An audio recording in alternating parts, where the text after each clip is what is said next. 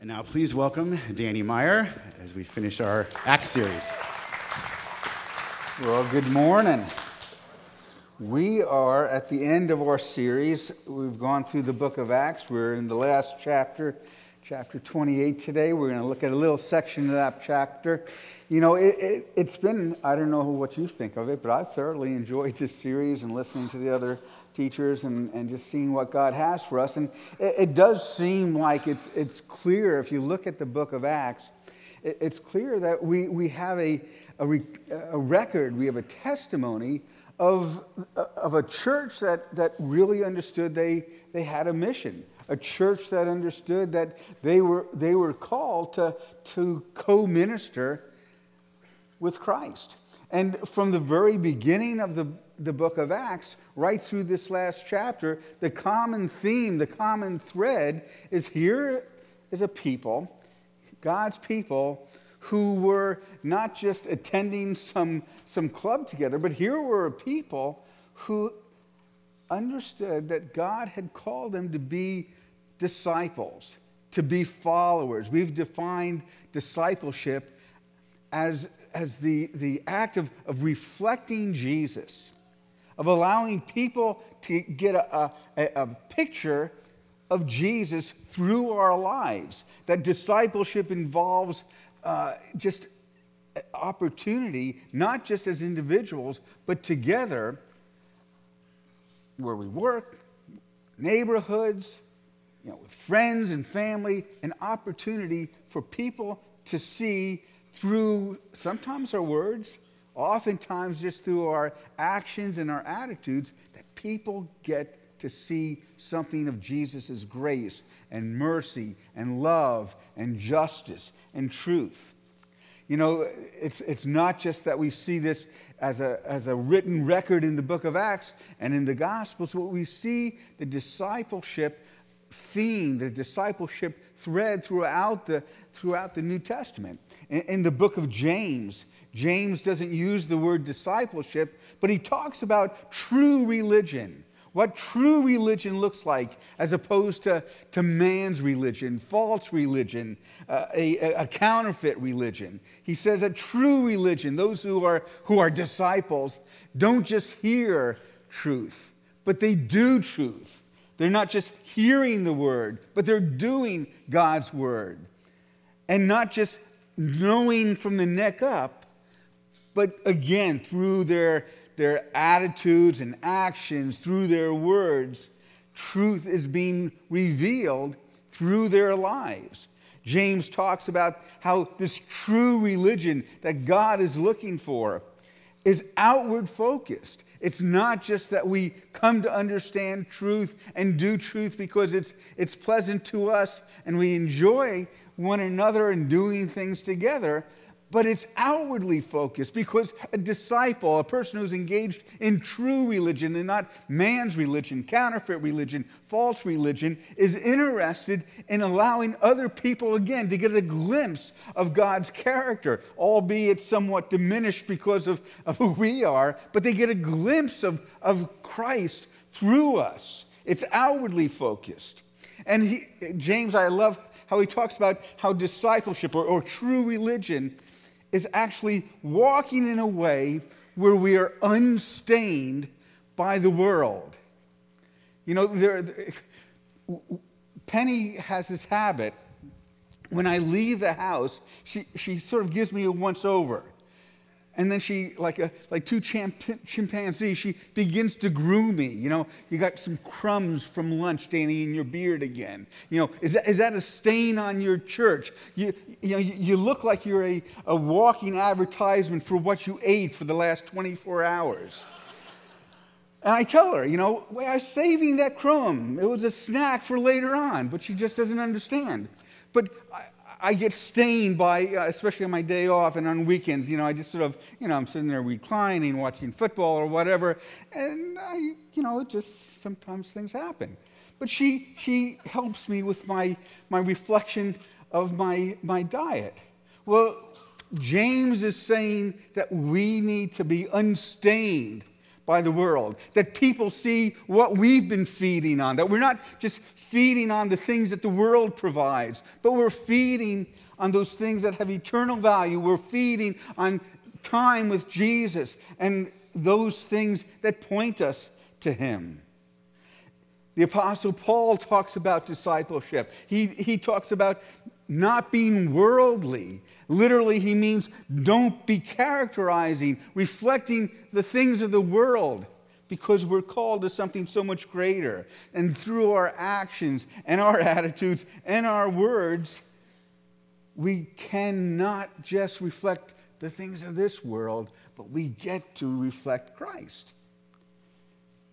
It's interesting, one of the things that Paul says when he's writing to, to the uh, church in Corinth is he says, because they were rather worldly, and he says, You guys are acting like mere humans. And I was thinking as they read that letter or had that letter from Paul be read to them, and he says, You're acting like mere humans. I'm sure a few of them looked at each other and said, Well, what are we supposed to act like? Well, the answer to that is you're supposed to be acting like Jesus. Not just mere humans, but men and women who are indwelt by the Holy Spirit. Men and women who have been created to reflect Jesus and not just simply your own humanity. So, today, what we're going to do as we look at this last chapter in the book of Acts is we're going to, to look at what it is and compare true religion and counterfeit, man's religion. We're going to talk about discipleship as it compares to, to cultural Christianity. We're going to talk about what it looks like to be one who reflects Jesus and not just someone who has been stained by the world and reflecting the world that they're walking in. So let's go ahead and, and pray and ask that God will, would allow us not again today just to gain some knowledge or insight as to true religion versus false religion, discipleship versus a cultural American Christianity. Let's ask God to give each one of us grace to, to allow that, that understanding, that knowledge, those things that we're going to talk about, to take that 12 inch drop from our head to our heart so that we can examine ourselves today. So, Father, we ask that you would come. Help us just to be captured by you and to capture those things that you want to say to us as individuals and as a church family. We welcome you here. In Jesus' name, amen.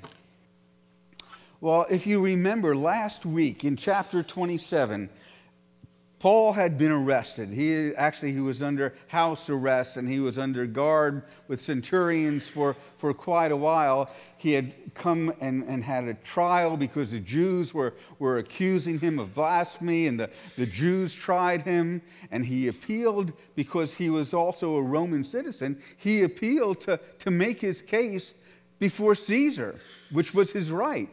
So he was on his way, he was being taken by ship from, from uh, Jerusalem, he was being taken to Rome to plead his case. And on his, the way, you remember last week, on the way to, to, uh, to Rome, a great storm with hurricane winds came up, and the, the boat was utterly destroyed. It was driven aground shipwrecked, and it happened to land on the island of Malta. And that's where we pick it up today.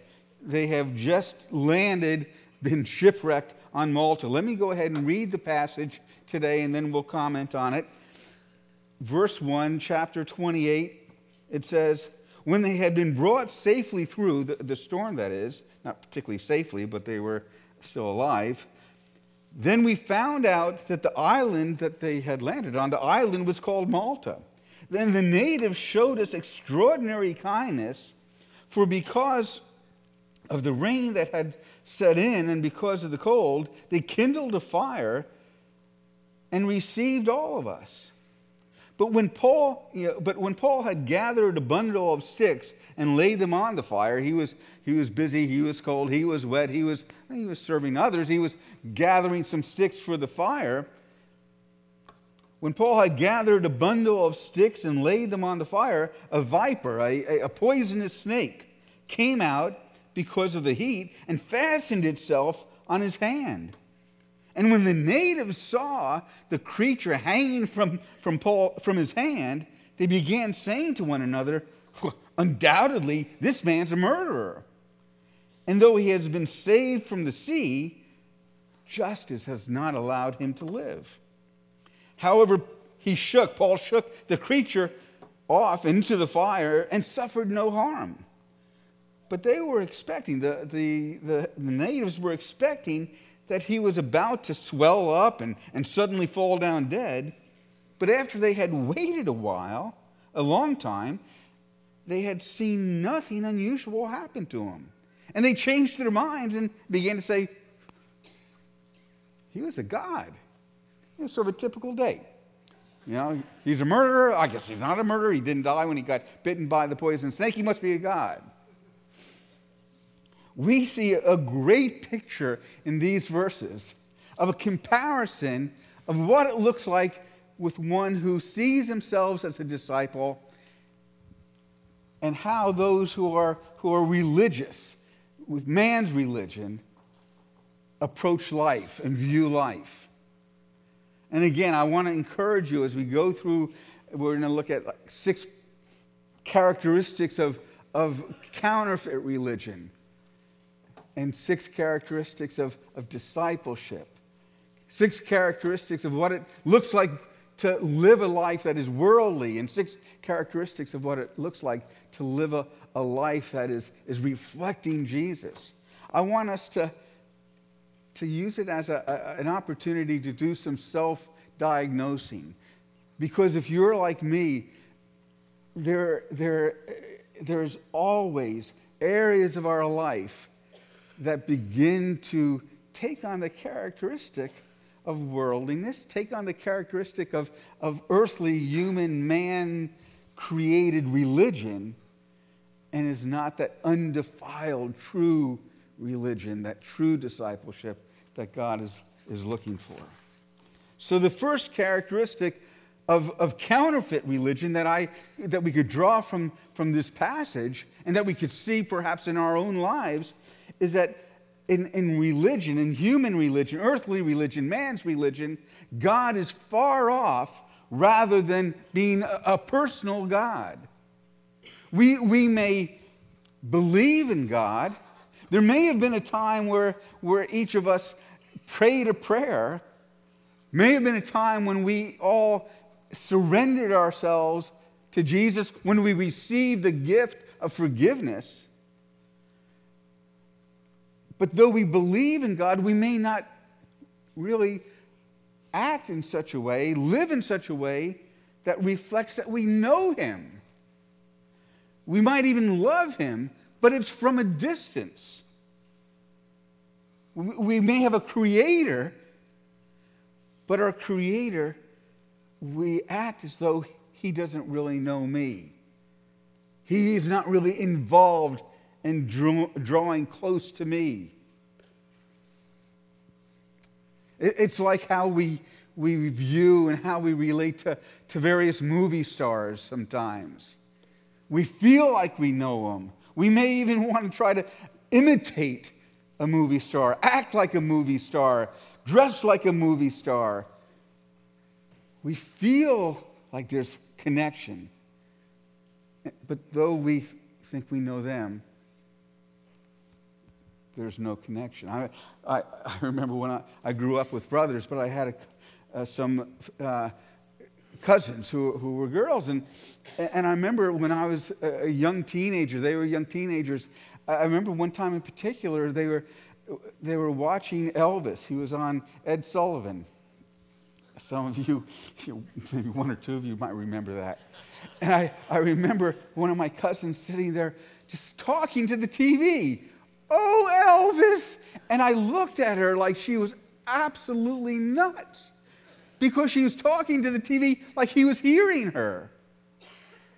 And I turned to her and I said, You know, he doesn't hear you. And she looked at me like she was going to kill me. Truth be told, some of us relate to God in that same way. We talk about him, but we have a God who we assume is so far off. We're just one of the crowd. He doesn't really involve himself in our lives. A second characteristic of counterfeit religion is that we, we develop a, a, a God system rather than coming and knowing a God who's in control of our lives. Our, our religion, our spirituality is, is resting, grounded in a system. See, the natives in Malta, when they saw Paul get bitten, they immediately assumed, well, he must be a murderer.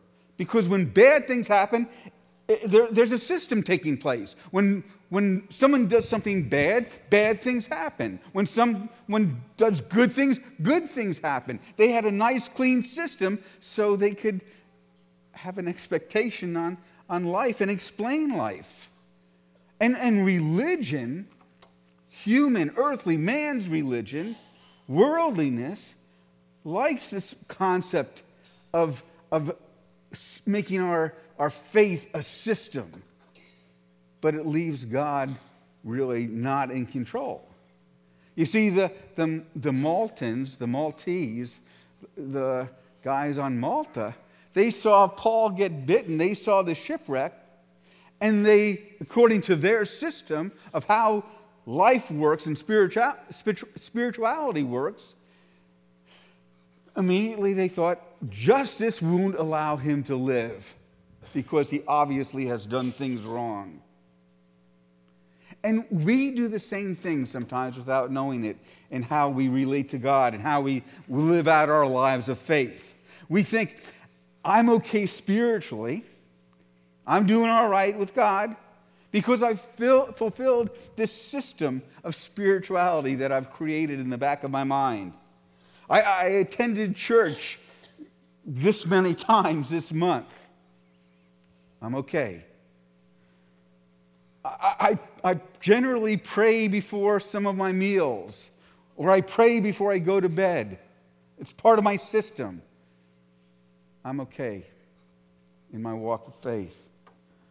I volunteer at the food pantry.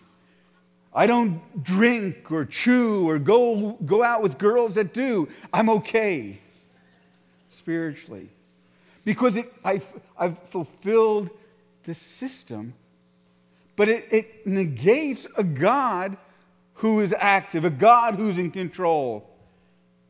It's a system.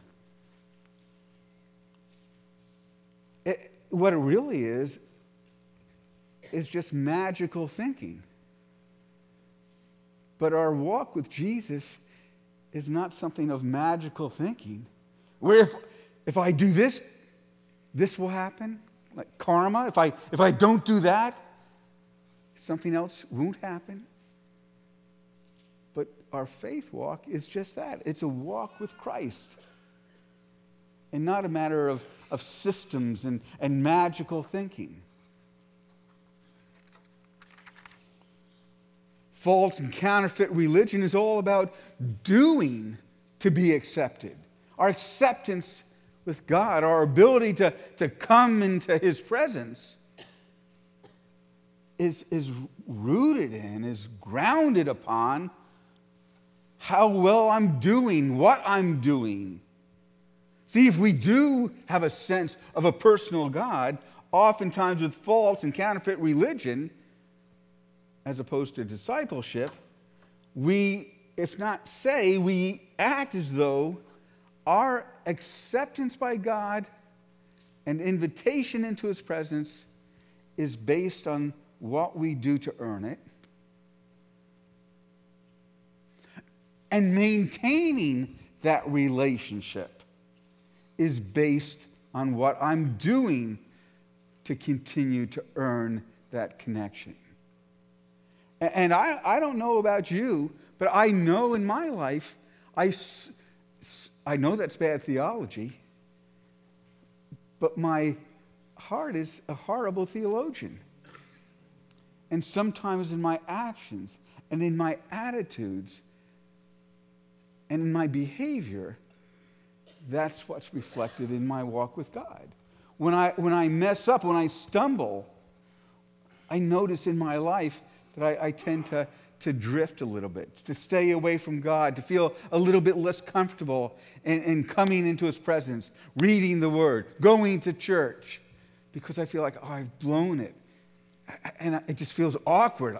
And I need to wait until I get some momentum back again. I need to wait until I, I get some, some good stuff going on, and I can then come comfortably before God.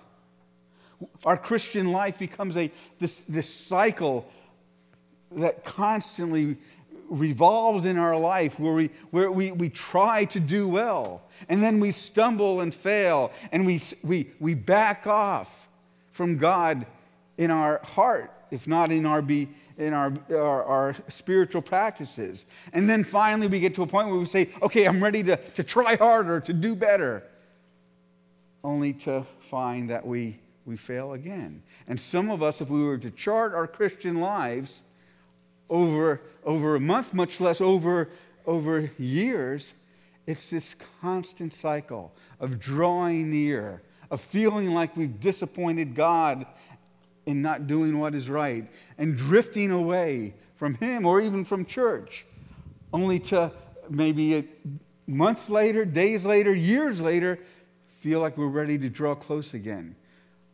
only to fail again. And we could see this cycle over and over. That's human religion. That's false religion. False religion generally believes that God is out there looking and waiting for us to fail.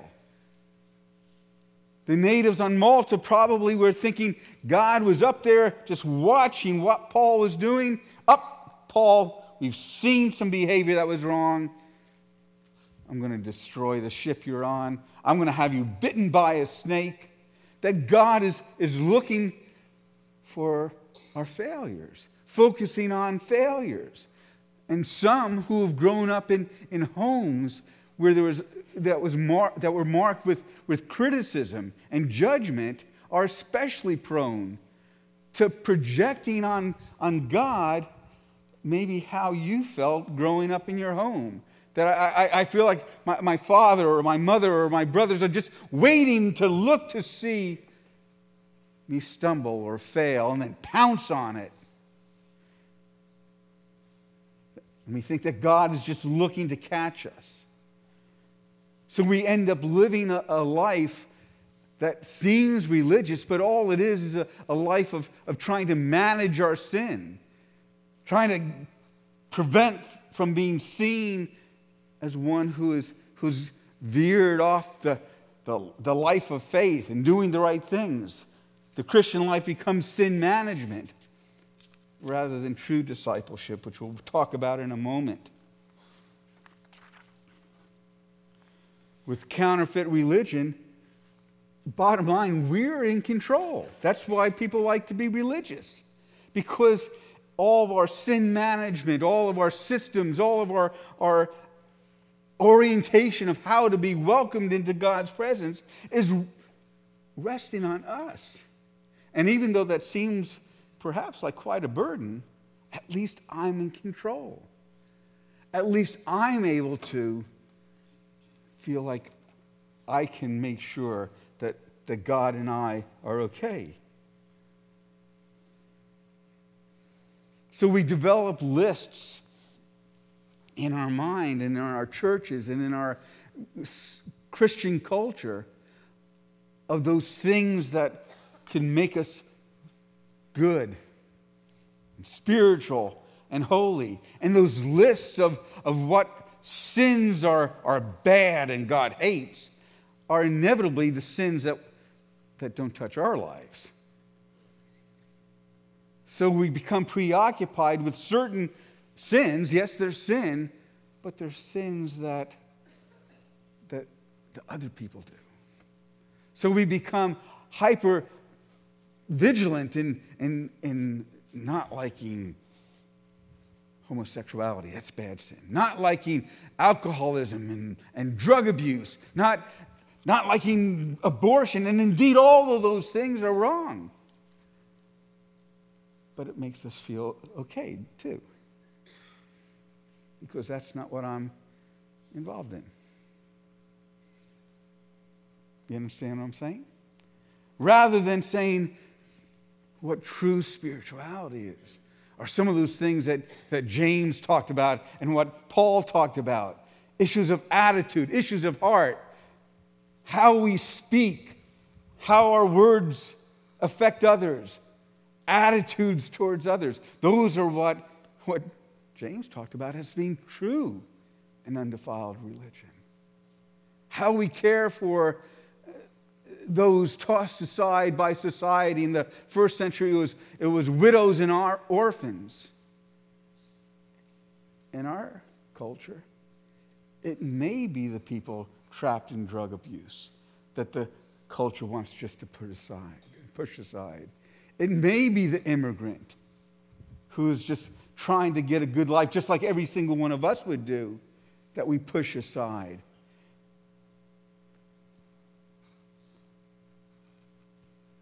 So we make these lists again so that we're in control and God really only responds to what we do. Religious people create idols. I, I, am sure the natives on Malta had, once they saw that Paul didn't die, the next step was going to be let's build a temple for Paul. He must be a god. And we know him. He came to our island.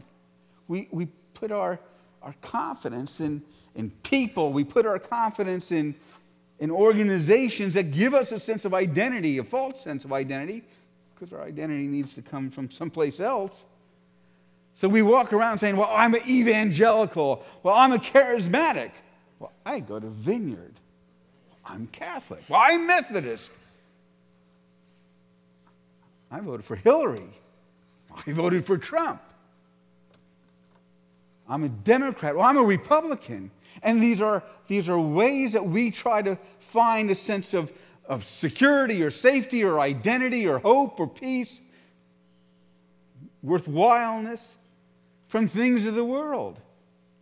Trying to find identity from earthly things rather than finding our identity from things that are eternal.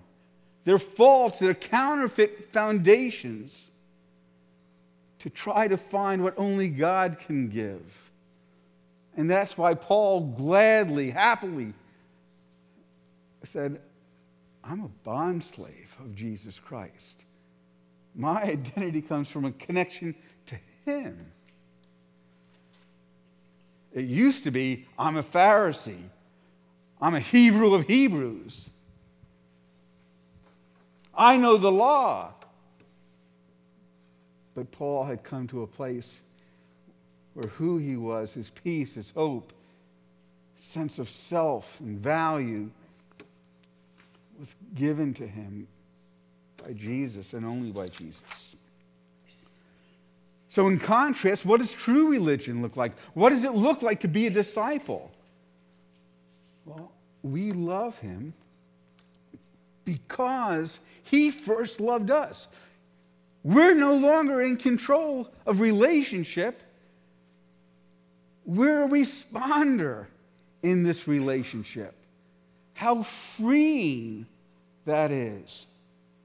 That it's God who stepped off the throne. It's Jesus who has initiated a relationship with us, who has offered us an invitation into intimacy and demonstrated his great love for us, in that even though he was without sin, he took on our sin. He paid for our sin. So we can boldly, the writer of Hebrews says, unabashedly come into his very presence. We love him as a response to what he's done for us, not something that we, we earn Paul saw himself, and indeed, when you look at every time Paul was brought before the Jews or before a governor, before a king, Paul would always fall back on sharing his testimony, and the core of his testimony was I was a, the chief of all sinners, but God drew near to me. God captured me. God took hold of me. God rescued me. And Paul was compelled to tell other people about the person who rescued him was also pursuing every single other person that he came in contact with. Paul understood that there was a place for him at the table. And that's part of what it means to be a disciple. To start at a foundation, knowing that there's a place for you at the table. And that you don't have to stand off on the edge. You don't have to hide behind some plant in the banquet room, not knowing whether you'll be accepted or not. But there's a place for you at the table. True religion understands that we're called to join him in his ministry, in his mission, and his purposes. We don't invite him into our life, into our purposes, into our desires, but he's come and says, I invite you to take on the mission that I came to earth to fulfill.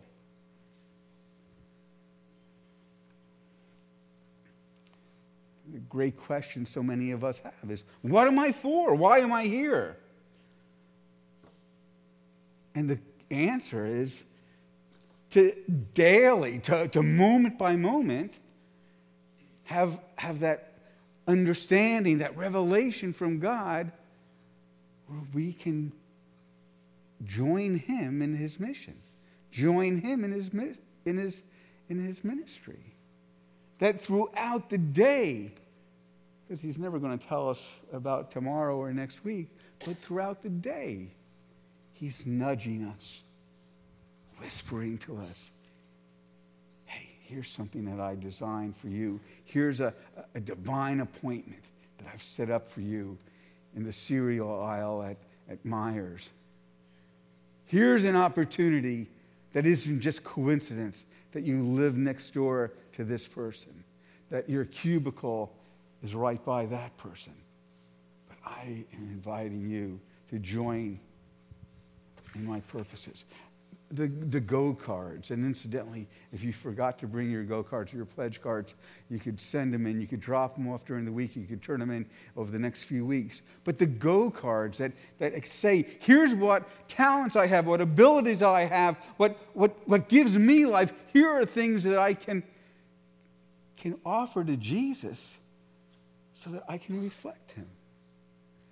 Here are ways in which I can find myself impacting others as I join Him in His mission. For disciples, there's a new motivation for obedience.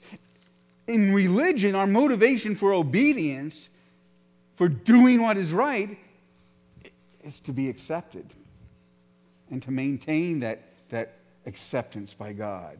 But for a disciple, there's a new, a different motivation for obedience.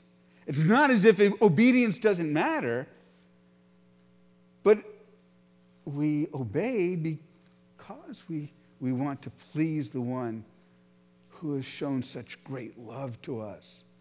We want to obey because we assume that the one who created us knows well and probably a little bit better than us what will make our lives work so that we can experience what he promises when he promised the, the abundant life, a life full and a life that is satisfying.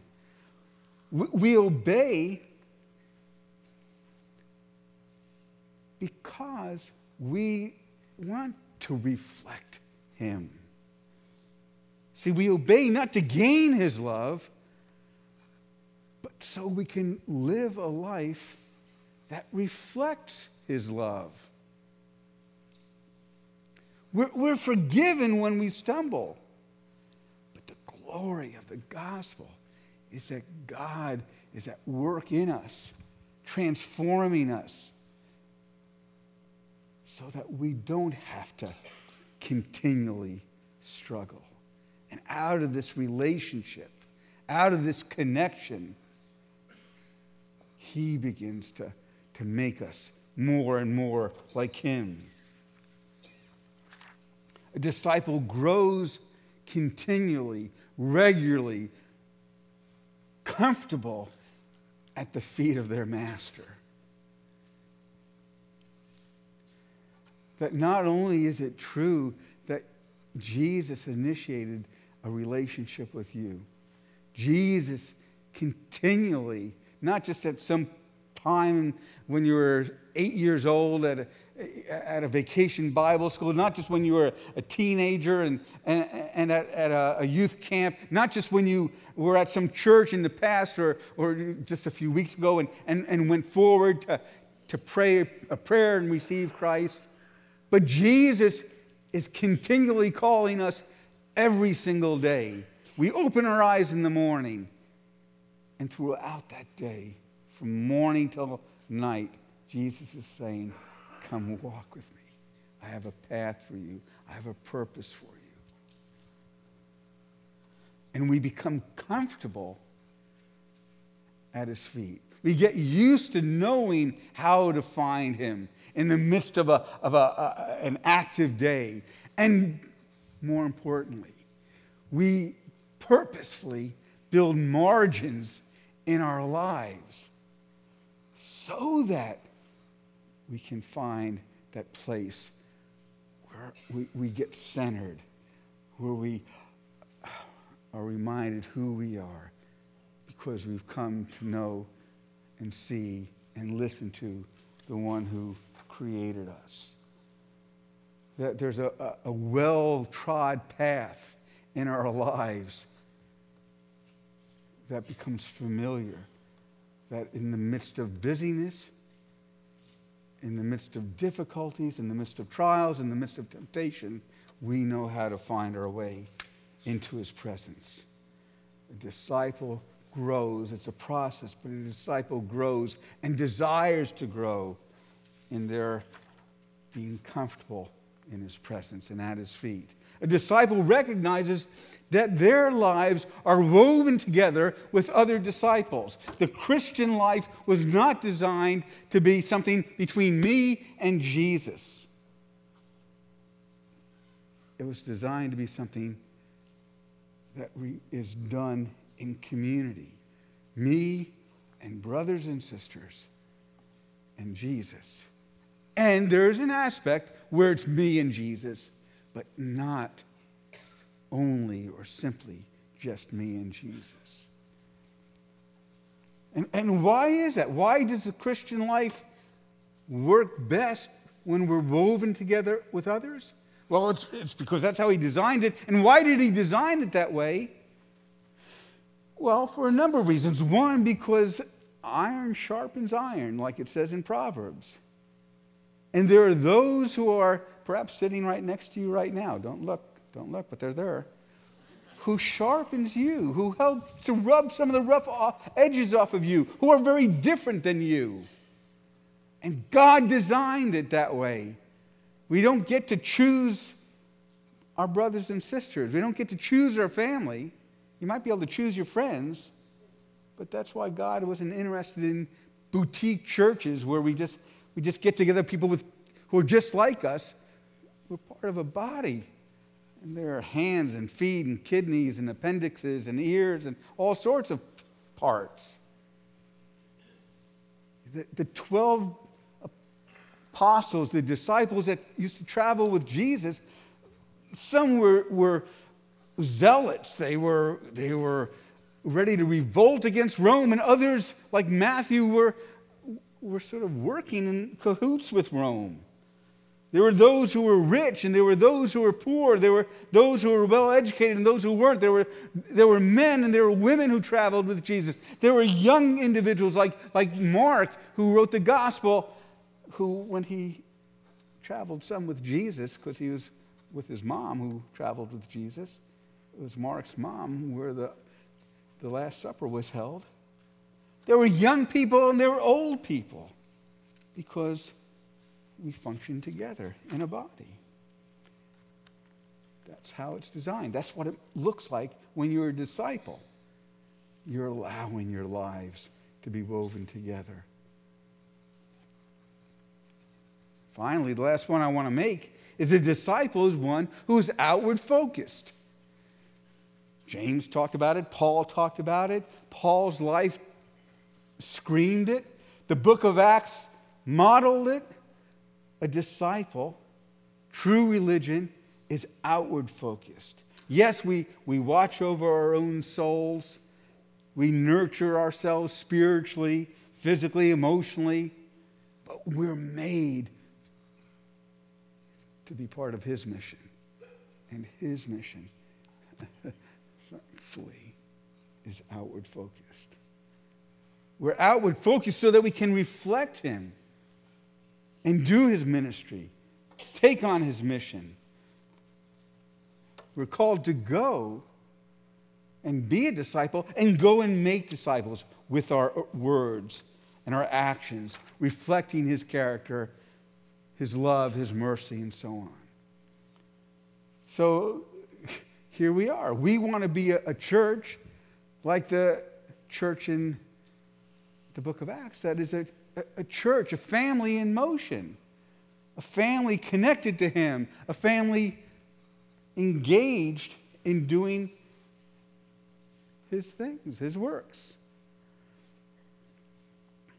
And, and honestly, that's what the, this whole Beyond the Building campaign is about. How can we be deployed as His children, as His church? And I was, I was reflecting on this and, and I was thinking, what can we do today that would help us remember why we exist, what we're for, what it means to be a disciple? What could, what could I do to, to drive that home? And I thought, I, I, I got it. We're, we're going we're to do another offering. Let's have the worship team come forward. Let's have the ushers begin to come forward. We're going to, we're going to do a second offering today. But this is going to be a, a different kind of offering. This is going to be a reversed offering. The ushers have baskets once again, but these baskets are filled with $10 bills. And we're going to pass the basket, and I want everyone, uh, one per, per family if you're single, out of high school, one for every individual single person to take a $10 bill. And here's what I want you to do with that I want you to pray two things. One is I want you to pray that Jesus this week will whisper to you, will nudge you of how you can use that in a outward focused way. How you can reflect Jesus' love, his mercy, his kindness to someone else with that $10. For some of you, before you, well, you can go ahead and pass it. Well, now you want you wait a second. For some of you, it may be, be ready though. For some of you, it, it, it may be giving a generous tip that the Lord leads you to give to a, a, waitress down at Bob Evans in a little while. For some of you, it may be a person who you run across who's panhandling. For some of you, it may be a person at work who you know is going through a difficult time and you just want to buy them their lunch. Some of you maybe might, might, might go, at, go and buy some yarn and knit a sweater and, and give it to somebody. But I, I want you to, to say, Jesus, this week I want to deliberately be outward focused, and I'm going to use this as sort of a, a, a seed to, to be able to do that with. That doesn't mean you go out into the lobby today and say, hey, I want to bless you with this $10 bill, and then have them bless you with their $10 bill. you catch my drift. And the second thing I want you to do is ask that God would seal in your heart, do a work in your heart and in our hearts collectively, that we would be made into a, a church full of disciples who are saying, Here I am. I want to reflect you, not just this week, but continually. Okay? Now you can pass, pass those out. And I do ask you, as you do different things this week, as you, as you bless others, I'm going to ask you to send me an email, a text, uh, a, letter, or, or on Facebook. Tell me how you did that so that we could then put them together and encourage others. So let me know what you do with that. We're going to continue to worship. As, as the basket passes, can, uh, go ahead and take, take the $10, but let's worship and just give ourselves, give our families, give our church to be about the things of Jesus. Amen? Amen. Let's worship. If you can stand and pass the baskets, do that. Back of the room, we have guards.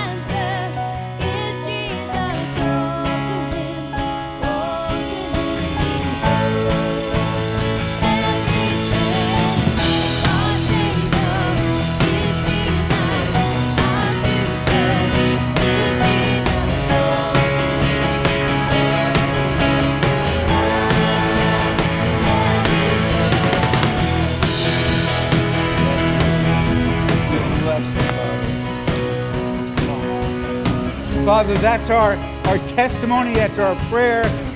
Lord, give us grace for that to be the reality of our lives. That we come to find our existence, our hope, our value, our purpose, our peace in you. We give ourselves to you right now, all of ourselves, this church in its entirety, all for you, Lord. Come and capture us. Come, Lord, and use us to, to do your ministry, to take on your mission. Father, we pray that in the, the weeks and the months and the years to come, what would characterize our church wouldn't be rocking chairs, but that we, we are people who are disciples, who are, are driven by the, the, the glorious call and, and privilege that we somehow, as broken as we are, can be used to, to reflect you. So come, apprehend us. This week, Lord, I ask that each of us would be nudged, that you would whisper in our ear, letting us see those divine appointments, those opportunities, those conversations that you have, have ordered for us so that we can, we can point people to you, that we can point you out to individuals. Holy Spirit, come and fill us. Use us. In Jesus' name.